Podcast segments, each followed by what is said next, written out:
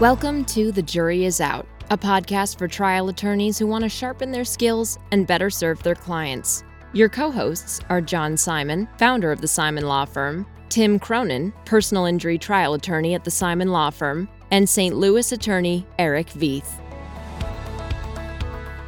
Welcome to another episode of The Jury Is Out. I'm Eric Veith. I'm Tim Cronin. We're back with Ferne Wolf. Welcome back. Thank you.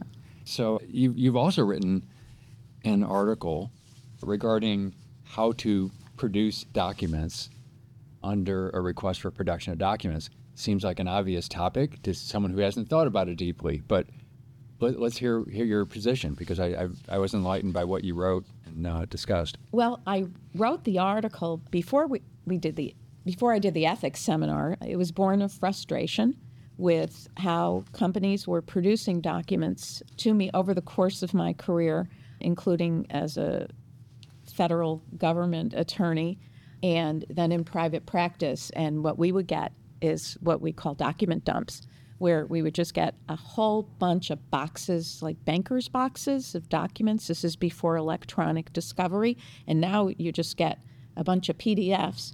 But we would just get a lot of pieces of paper and be, be told to sit in a room and cull through them and to go find whatever you know the needle in the haystack and i sometimes called it the non-existent needle in a haystack because it might not even be there.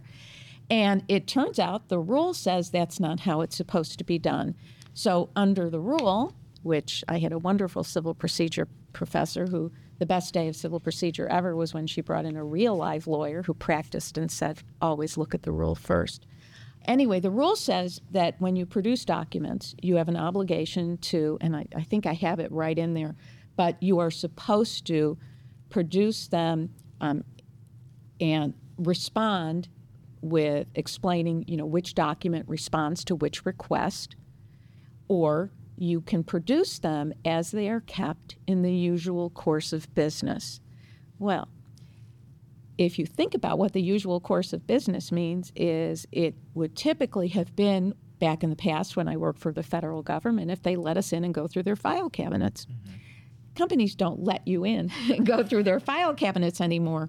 Or if a company would produce all of their personnel files and just let us go through their personnel files. So oftentimes, I will say to a company, if you want to produce documents that way, just let me come in. I'd be happy to go through your personnel records. And then they will do what they're supposed to do, which is organize and sort their documents in, in to make them correspond, their responses correspond with my requests.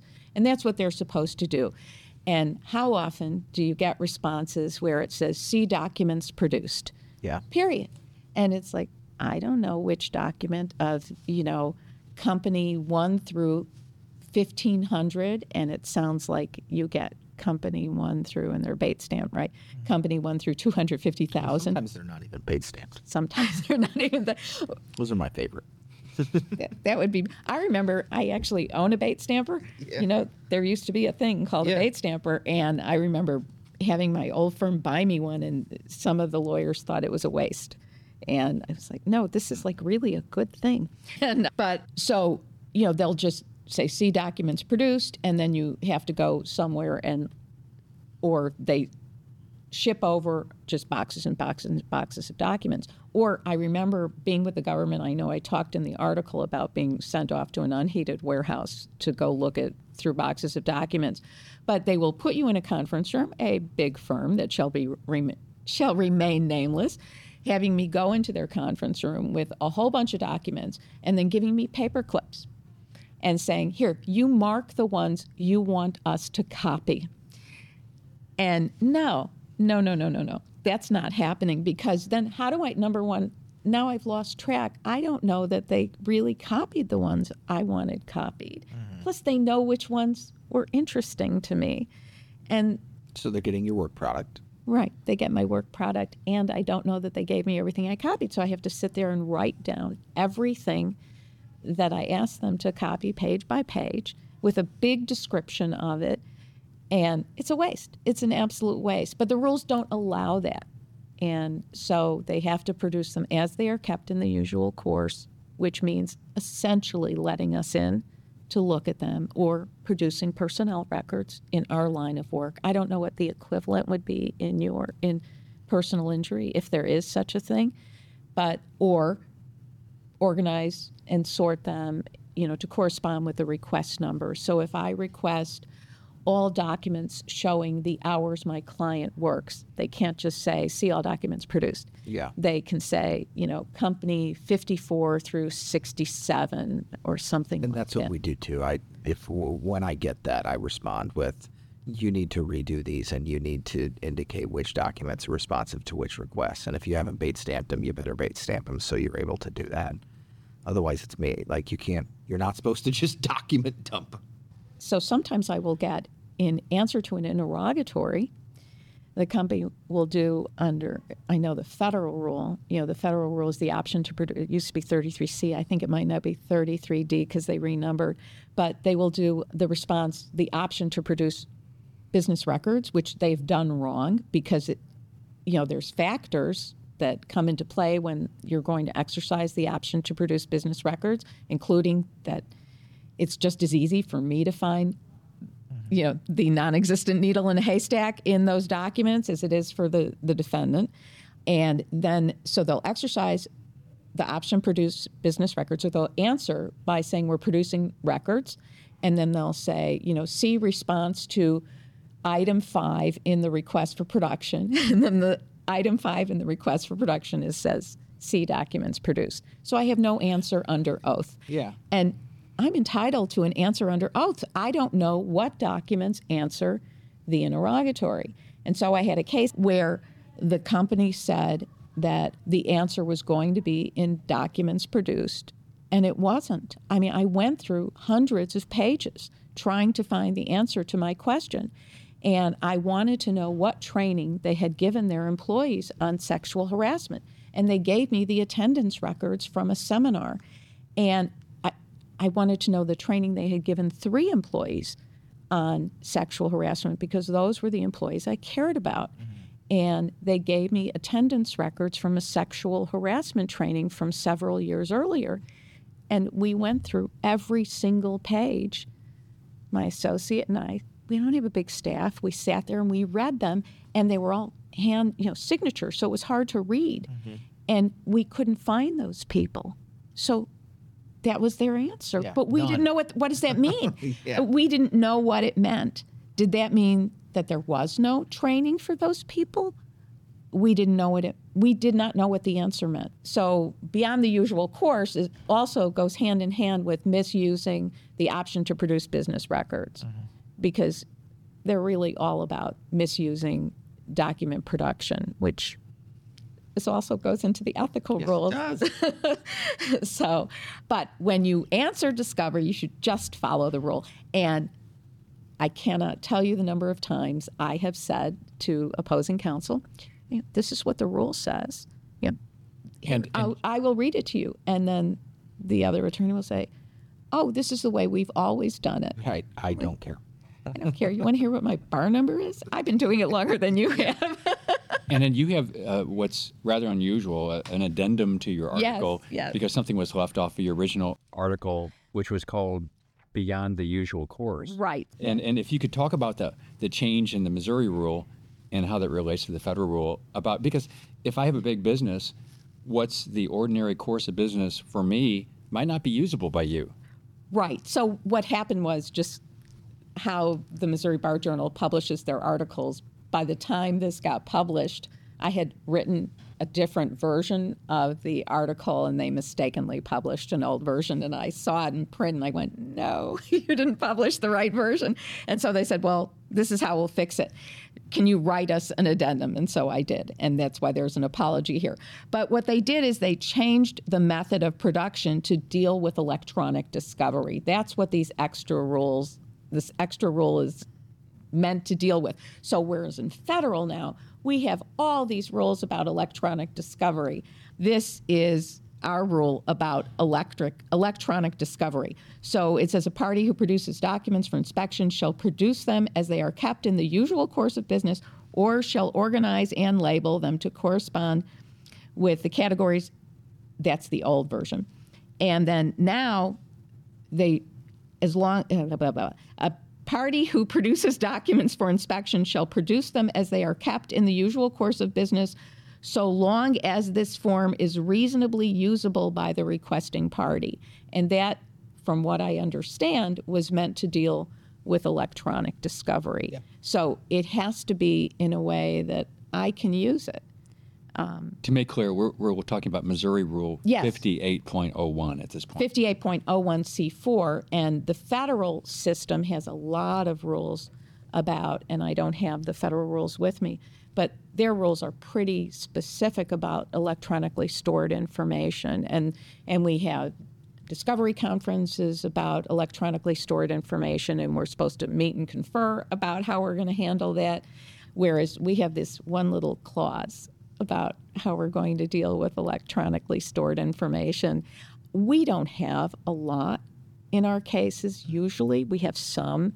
Maybe we should be doing more, but it does have to be reasonably usable.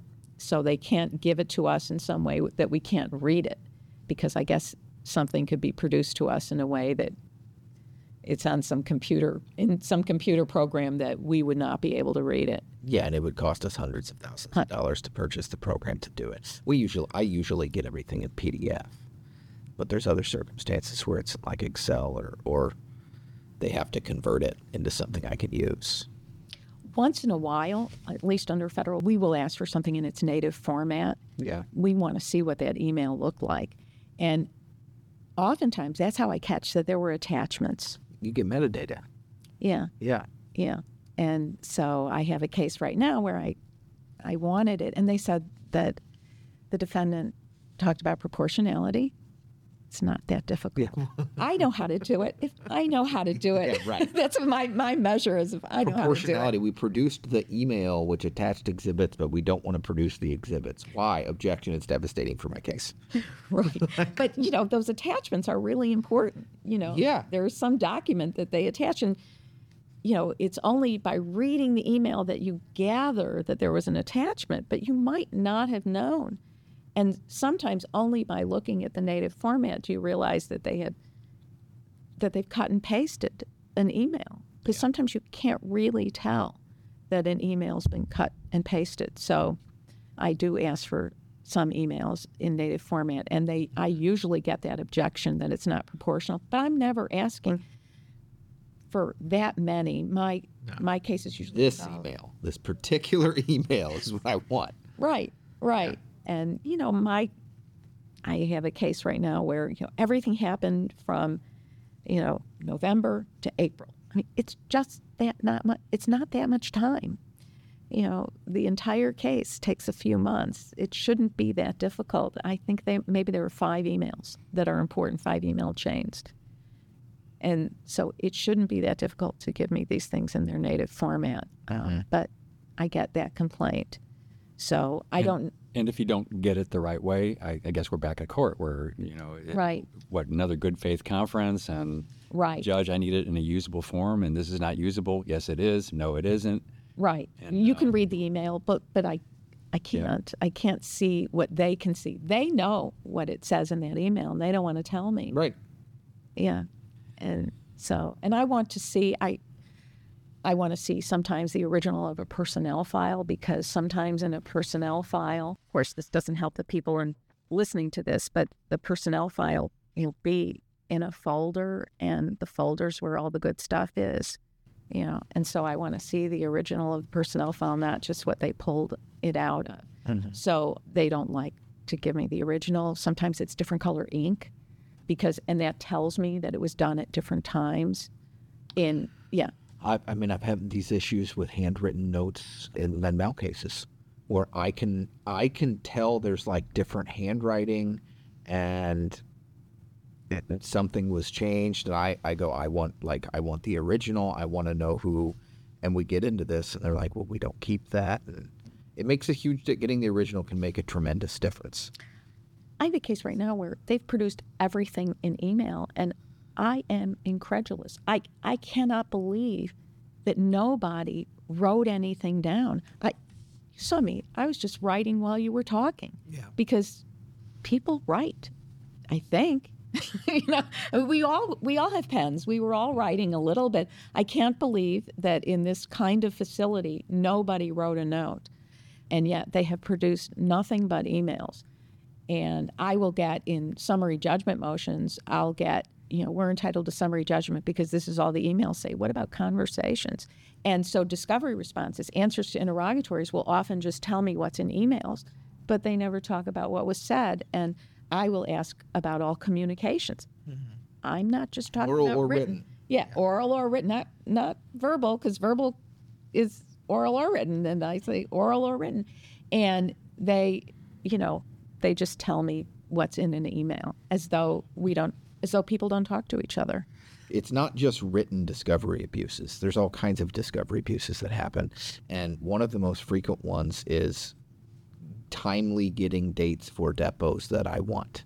And it's infu- like right now, one of the things I keep looking at my phone about is continuation of a corporate rep depot that I served the notice in May, discovery deadlines in January. They produced the first corporate rep after like months of me noticing it and then canceling it last second. And then the person we found out in the depot couldn't address nine of the topics. That was in the beginning of August. I keep trying to get, like, I keep noticing it. And as a courtesy, they say, I'll get you a date next week. I need to cancel. I, I'm about to stop giving courtesies because what they're asking for is no longer professional. But, like, just not getting dates over and over and over again and being asked for professional courtesies. And on top of that, here's a big problem. And this is some, you mentioned this is how we've always done it, right? When I was early in my career, I had a med mal case and they were just not deposing my client. And we had a trial date and we needed to get th- things done. And I said, okay, I mean, that's your prerogative to not do it yet. You can do it later after everything else, whatever. I need the doctor's depot. I need this nurse's depot. And they just said, no. I mean, the plaintiff gets deposed first. You have the burden of proof. And I went, well, what is, what are you talking about that, that's, what rule are you talking about? And the response was, that's just how it's done, Tim. And I went, that's not how it's done with me. Rule 56 says the order in which you want to conduct discovery shall not hinder the order in which I want to conduct discovery. And like, I had to go to the judge about it. And it's just repeatedly, I cannot get timely dates for depots that I want where you're forced to do something that the other side considers like rude or unprofessional, where you're just noticing parties' depots, Where- where noticing surgeons' depots. that every time I make a phone call now, I then follow up with an email, as we discussed today. Mm-hmm. Yeah, Or- have or, to. Or just start with the email because I know I might have to go to court and say I tried to get this deposition. and they're going to say, I didn't say that. and then I'll just show here's here's my emails to you, and you're and you didn't respond. I think it's law of unintended consequences, maybe. I think discovery cutoffs did this. When you have a discovery cutoff, then it encourages a party to delay. Run off the clock. Run off the clock. And if we didn't have a discovery cutoff, it wouldn't happen. I do. I mean, in Missouri State Court, the rules do not provide for one, And yet, and how many times did, did I do not agree to one, and we usually don't have one. But necessarily, we get a trial date, and the trial date is a discovery cutoff. And if we're getting things late and doing depots late, they say now I need to continue it because there's a de facto one, I suppose. I mean, trial. And they say, well, these depots just happened. We need to go get this expert. Well, those depots just happened because you didn't give me dates for the last 14 months. In federal court, it's especially a problem where they're trying to run on the clock Right. because you get discovery deadlines eight, seven months from when you filed the case, and you're not getting initial discovery answers for, until four months into that. That's right. And you're really supposed to be getting everything in disclosures. Yeah, you don't. You're not. Like never. Right. And, you know, it, it is truly the rare case that I get everything in disclosures. And again, if I get it, then I know my, that I better take another look at my case because it, they probably have a good defense. Um, Yeah. and it, this is sort of discovery related, but you know, you're supposed to fact plead your affirmative defenses in Missouri. So those out there who don't know what fact pleading is, you're supposed it as specific as a fact pleaded complaint. You're supposed to fact plead an affirmative defense, and we often have people who don't. And even when you try to do discovery on it, it doesn't make a void defense a good defense, but sometimes you can't even get good discovery on it. So you don't even know what their defense is about. Yeah. So that you can file a motion for summary judgment about how there is no evidence to support their defense. Exactly. Yeah. Exactly. So, I mean, these discovery abuses are a problem. One of them I brought with me was responses to requests for admissions. I love requests for admissions. So do I. Unfortunately, we're limited now in Missouri, uh, Yeah. which is too bad. But I like to get rid of prerequisites, jurisdictional, or even if they're not jurisdictional. But we have a lot of little administrative prerequisites, or under under the Family Medical Leave Act, you have to have 50 employees in a 75 mile radius. Mm-hmm. You have to have worked 12 months. You have to a bunch of things. If they if the defendant and often they don't, if they don't admit it in their answer, I just put it in a request for admission, and they will deny it. And then at least I believe I've never gotten sanctions yet, but You get costs for having to prove it. Supposedly. Yeah. Right. We'll see. You don't. You're supposed to get I mean, costs for having to prove it. get, We're supposed to get attorney's fees Anyway. anyway if we win. I mean, all of my cases, as my parents call it, do-gooder law, we're supposed to get attorney's fees anyway.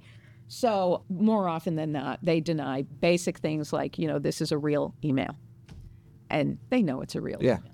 And I'm just trying to get rid of issues so I don't have to for those for those who don't uh, know, Missouri has a 25 request for admission limit now, Yes. which surprised me greatly. There's no such limit in the federal court, Right. and, it seems like uh, Tim. I know you guys. The I- whole I do point of them is to eliminate issues in the case. Do you want to make it a short trial?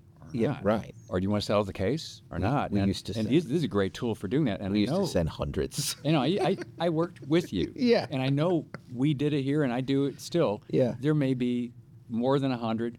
Probably, I bet you've done more than 200. I have. And it really limits the issues and it's a really good thing. And so now it doesn't say you can't get it. You have to ask for a leave of court for more.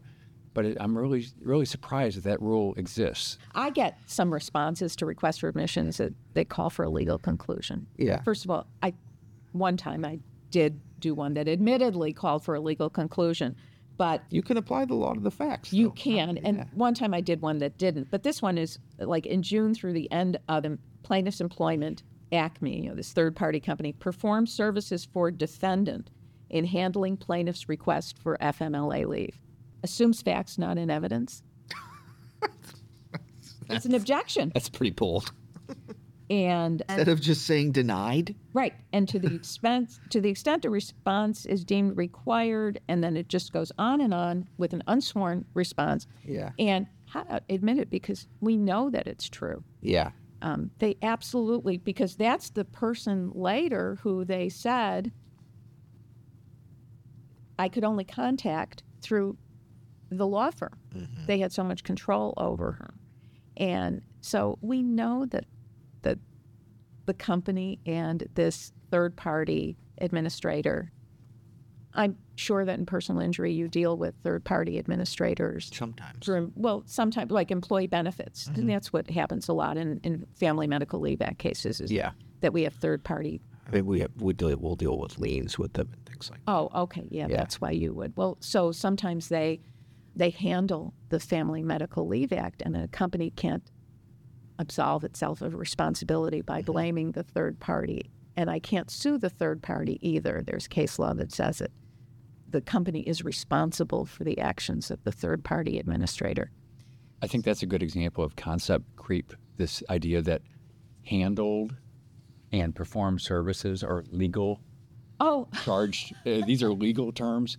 But just because something has legal relevance doesn't mean it's a legal term or calls for a legal conclusion. But I've seen that that objection a lot. I would bet you that if I see that contract, which they are objecting to giving me, that it will say that you will be performing services for us. Yeah. Right. So it's probably a services contract. Yeah. What else would it be? I mean, that's what they do. That's what this company does, is that it administers Family Medical Leave Act claims for a company. And our client was told by their human resources person, well, you go to this company to process your Family Medical Leave Act request. You are permitted to assert a request for admission that says, admit that your conduct in this case violated the Family Medical Leave Act. admit that you were negligent. Like those are valid things that can be admitted in a case. Can you can you ask that about It's applying law to the facts. Oh. Yeah. Admit that your doctor breached the standard of care. You can do those things. They can deny it. Mm-hmm. They're welcome to deny it, but you're allowed to ask if they are willing to admit it, just like they can admit it in an answer, right. or just like a corporate rep can admit it. Yes, very important in this case was the chronology, as as it most of the time is, and under the Family Medical Leave Act, it's a very technical law. the The employee has X number of days after given notice in writing of the insufficiency of their doctor's note. You know, you have 15 days or 20 days. I, I don't remember, but so defendant discharged plaintiff before this third party notify plaintiff in writing that the doctor certification was insufficient. States legal conclusions. I mean, it's actually in the reg that you know those words are taken straight from the regulation about insufficiency has to be notified in writing. You know, And how many times have we seen it that the, the things we see in writing as objections or responses, you just can't wait to get to the deposition and see if they can say the same thing with a straight face. You know, go, that's a legal conclu- conclusion. Handling. I don't know, know what you mean by handle. And uh, really? Yeah. Well, and usually they don't. And then, I mean, I don't care if the lawyer does it. I'll, I like, I'll, I'll, we all have dictionaries in our phones now. And so I'll go, I mean the Webster dictionary definition of this. That's what I mean when I use the term. I can find synonyms if you would like me to look those up. And then the lawyer usually stops and you get answers. And then you pull out the discovery answer and go, why did you, why did you answer this way? Do you understand why I'm having to ask you these questions? Well, Ferne, I don't know whether this has been mostly a therapy session for us all to get it out, or whether you know it's a it started out differently than it ended. We've had several sessions. Do you want to have the last word? I would like to say, I guess, as my last word, as I'm waiting in my legal career, is that I do wish this would be taught in law school. Although, as you pointed out, once you get out there in the real world, maybe teaching something in ethics in law school doesn't matter. But I do wish this would be taught in law school and that when judges and legal ethics people in charge go out on the lecture circuit, that they would talk about this more to practitioners and the importance of professional responsibility obligations in discovery. Because in litigation, I mean, that's what the big fights are about in litigation, and it doesn't matter what the subject matter is, whether it's a will contest. I assume they have discovery in will contests, or personal injury or employment litigation. We all have the same issues coming up all the time, and we're playing by the same set of rules. And so we're supposed to be getting a level playing field, and we're not. And we need education. I agree. We've been talking about discovery uses and abuses with Ferne Wolf of the law firm of Silverstein and Wolf in St. Louis. Thank you for joining us. You're welcome. I'm very happy to be here. This has been another episode of The Jury is Out. I'm Eric Veith. I'm Tim Cronin. We'll see you next time.